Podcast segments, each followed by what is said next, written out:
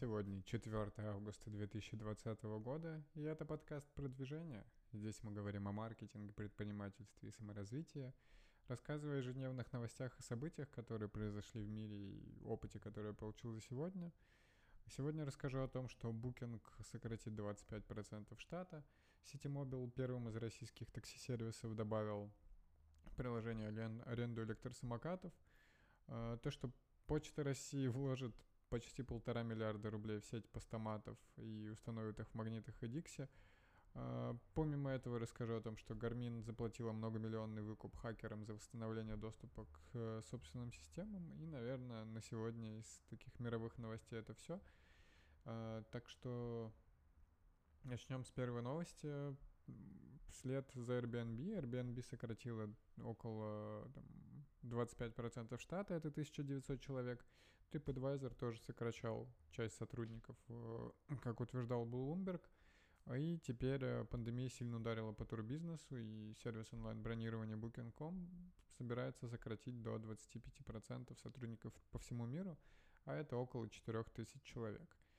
Э, это крупнейший социально-экономический кризис в их жизни, как сообщает гендиректор компании, и всего в Booking работает сейчас 17 500 человек – к сожалению, это очень грустно, честно говоря.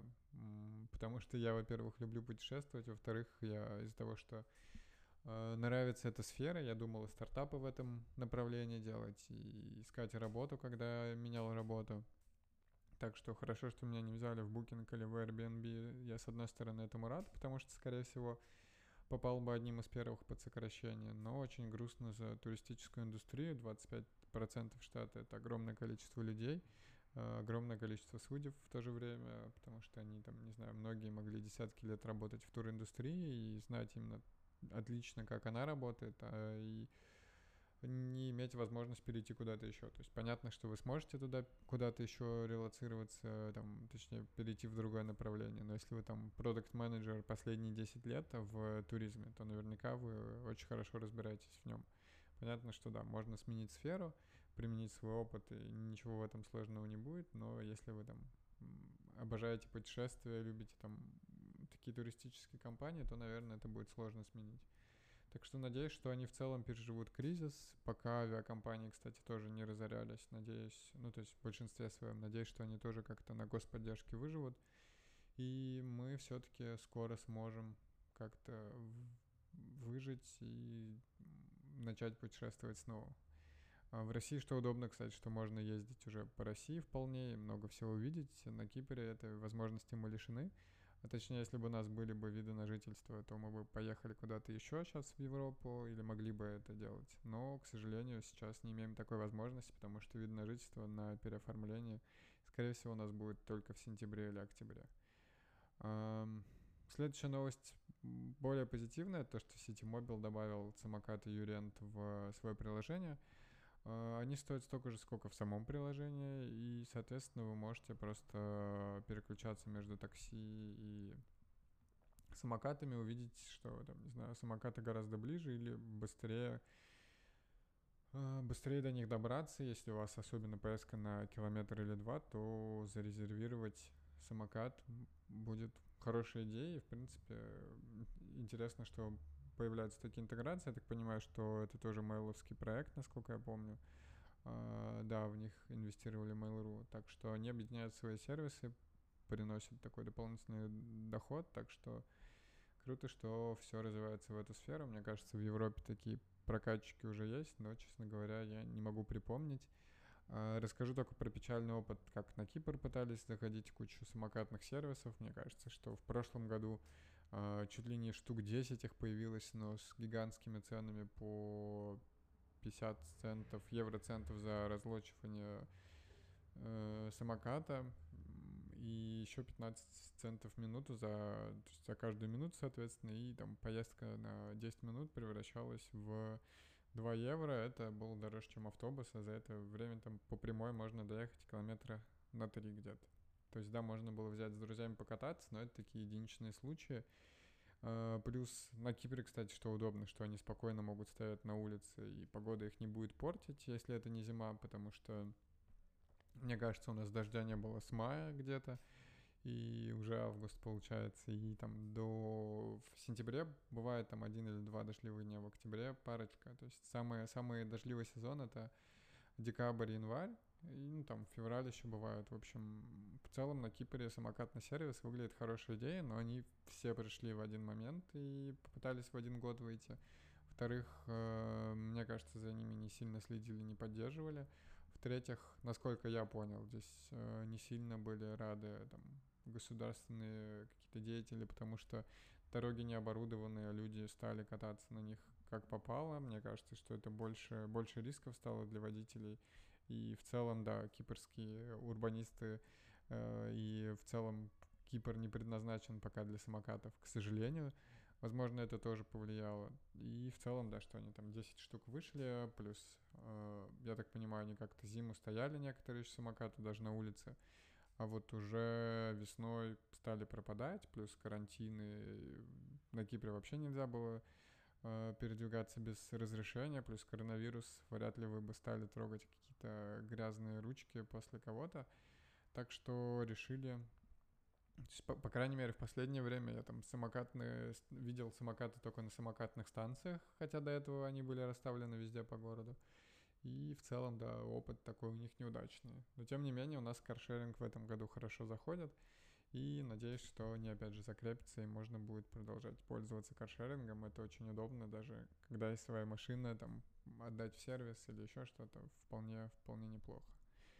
А, следующая новость то, что Почта России начинает работать с Магнитом и Дикси. Они собираются размещать постаматы для там, доставки своих товаров. Видимо, не хотят платить э, всяким э, другим компаниям за хранение вещей. Но, в принципе, хорошая идея, и нравится, что это развивается все. У почты уже удобное приложение, в целом э, неплохие цены, и круто, когда почта двигается и развивается вперед, вам уже не обязательно стоять в очереди за посылкой несколько часов. И в целом, да, мне, мне, мне нравится, как это движется, хотя в России я уже три года не был. А, точнее, приезжаю временами, на почту стараюсь вообще не заходить, хотя иногда приходится. Так что, честно говоря, я не могу поделиться своим опытом работы с почтой. Но по новостям видно, что развивается, по комментариям в целом, что это поддерживают. А, следующая новость, более важная, это то, что Garmin заплатила многомиллионный выкуп хакерам за восстановление доступа к собственным системам. В общем, идея в том, что я рассказывал еще неделю или две назад, это то, что к ним в систему внутреннюю попал вирус, они два дня ничего не сообщали своим клиентам, клиенты не могли обновить там программу тренировок, записать тренировки в облако и так далее. И, по-моему, они решали эту проблему чуть ли не неделю или две. То есть, да, мне кажется, полторы недели. И источники там из разных компаний утверждают, что с них могли попросить от 500 тысяч до 10 миллионов долларов в биткоинах. И вот пытались решить, видимо, все это своими э, руками, но в итоге пришлось заплатить деньги за выкуп. Очень странная история, очень странно, что компания такого масштаба, э, что компания такого масштаба подвергается таким информационным атакам и не может их отразить. И в целом, мне кажется, это огромный репутационный ущерб на Гармине в целом. Думаю, что люди будут меньше пользоваться или будут выбирать альтернативы, если они есть. Ну и плюс это всегда будет вспоминаться, там, если кто-то когда-то занимался там, спортом или решил кататься там на велосипеде, плавать или еще что-то, и решит, что Garmin клевый продукт, если будет альтернативы, то выберет что-то другое, потому что это все вспомнится, конечно, на этапе принятия решений. Наверное, из основных новостей на сегодня все. Двинусь, э, перед, перейду к, к собственным новостям целом день был такой достаточно плотный, много работы именно такой не сильно умный, но ее много, там созвоны были по первые, то есть в 8 утра начал работать, и 4 часа подряд созвоны практически без перерывов, я даже не успел выйти из дома. Три с половиной часа были это по буссерфингу, сначала ежедневный, еженедельный апдейт, потом мы созвонились по потому что писать в e-mail, потом созвонились по Pinterest, будем тестить и запускать рекламу там, созвонились по дизайну раздаточных материалов, которые будут у нас в упаковке, после этого уже был созвон мой по Dorfer Games, по тому, что ребятам нужно делать, то есть ежедневный такой стендап. А, из каких-то еще таких интересных новостей, наверное, поделюсь тем, что рассказал психолог. Долго обсуждали мою идею о том, что мне хочется куда-то спешить, развиваться, стремиться к идеальному рабочему дню, чтобы я там не отвлекался ни на что, умел а, умел, в общем, работать по помидору, действительно не отвлекаться на какие-то посторонние дела и, в принципе, плотно в этом направлении работать. И пришли к выводу, что да, для меня это важно, для меня важно скорее само развитие, а не этот идеальный график, наверное, это такие очевидные вещи, что у меня есть страх, да, отказаться именно от стремления к этому графику, потому что кажется, что я могу провалиться прямо очень сильно, э, и что мое развитие там замедлится или остановится. Ну, как идею мы решили потестить, что вот э, текущую неделю э, до следующего вторника я буду больше расслабляться и попробую вот в таком расслабленном режиме жить, когда мне не нужно прям все-все делать. Э, возможно, это повлияет в лучшую сторону продуктивность. В худшем случае я просто излишне расслаблюсь, придется следующую неделю поднапрячься. Э, но даже сама идея об этом расслаблении у меня вызвала уже, честно говоря, большое удовольствие. А, сразу подумал, что там можно куда-нибудь на завтрак съездить или наконец-то помыть машину а, внутри, это принесет большое удовольствие. И, в общем, в целом, а, я думаю, что это интересная идея, и даже с нетерпением жду ее. То есть это не значит, что я там какой-нибудь подкаст забью или еще что-то, но я буду менее серьезно относиться к таскам, не так ответственно планировать свой день, что там с 8 утра до 8 вечера я должен работать, а возможно там побольше порасслабляться и наоборот спланируешь, что вот два часа я мне нужно поработать два часа продуктивно по этому проекту, а потом можно чуть отдохнуть, например. И в таком формате, мне кажется, будет прикольно. В любом случае поделюсь результатами, потому что это на неделю.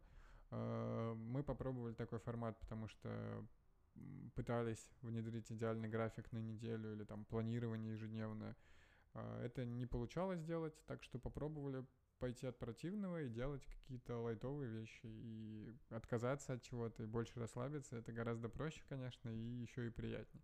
Для этого надо прилагать гораздо меньше усилий, и, возможно, это, в принципе, мой стиль, который мне подойдет, потому что в университете я придерживался именно такого подхода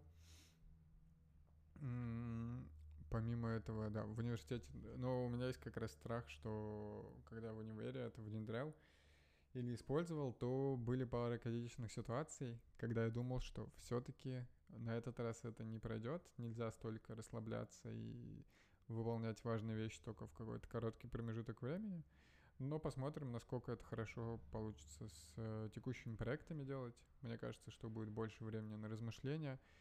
А, и можно будет подумать, куда двигаться, может как-то скорректироваться, и возможно, что да, пропадет такое ощущение, что куда-то нужно бежать. В общем, с завтрашнего дня я попробую это делать. Буду делиться и рассказывать результаты, что из этого получается. По работе в целом мы пофиксили build, у нас была проблема с build ом, который мы хотим отправить на тесты, с ним была проблема с in-app ами, Наконец-то ее починили, и наконец-то ребята запускают э, рекламные креативы в тест. Э, и будем смотреть, какие результаты. Я думаю, что в конце недели, уже в начале следующей, что-то можно будет понять. Плюс э, две другие игры дорабатываем. Скоро должны быть готовы на этой неделе, и будем брать в работу что-то еще. Буду опять же делиться новостями с вами об этом. По буссерфингу мы должны запустить CRM уже сегодня. Там с нашей стороны практически все готово. Э, буду, опять же, расскажу, насколько удачно запустились. Э, тесты показали, что в целом все понятно людям. Э, они только не, не все понимают, как выбирать адаптеры, но вроде с этим тоже справились. Так что да, будем постепенно, конечно, выкатывать не на всех, там на 500 человек сначала, посмотрим, какой от них фидбэк. Если все будет понятно, то будем раскатывать дальше и дальше постепенно, чтобы не загружать наш саппорт на постоянку, не завалить их э, вопросами, а распределять это во времени. Так что, мне кажется, это хорошая схема. Э, в общем, поделюсь, да, результатами. В целом на сегодня все. Если есть какие-то вопросы, то пишите мне в личные сообщения, всегда рад ответить. А, если вам интересен подкаст, то подписывайтесь на него. Если хочется поддержать подкаст, самое важное, что вы можете делать, это рассказать друзьям и оставить отзыв о нем в том месте, где вы слушаете, Яндекс Музыка, Apple подкасты, Spotify и другие источники. А, мне всегда приятно, и это, да, помогает продвижению подкаста. Ну и не забывайте, что подкаст выходит ежедневно, так что приходите слушать его завтра и услышимся. We'll be right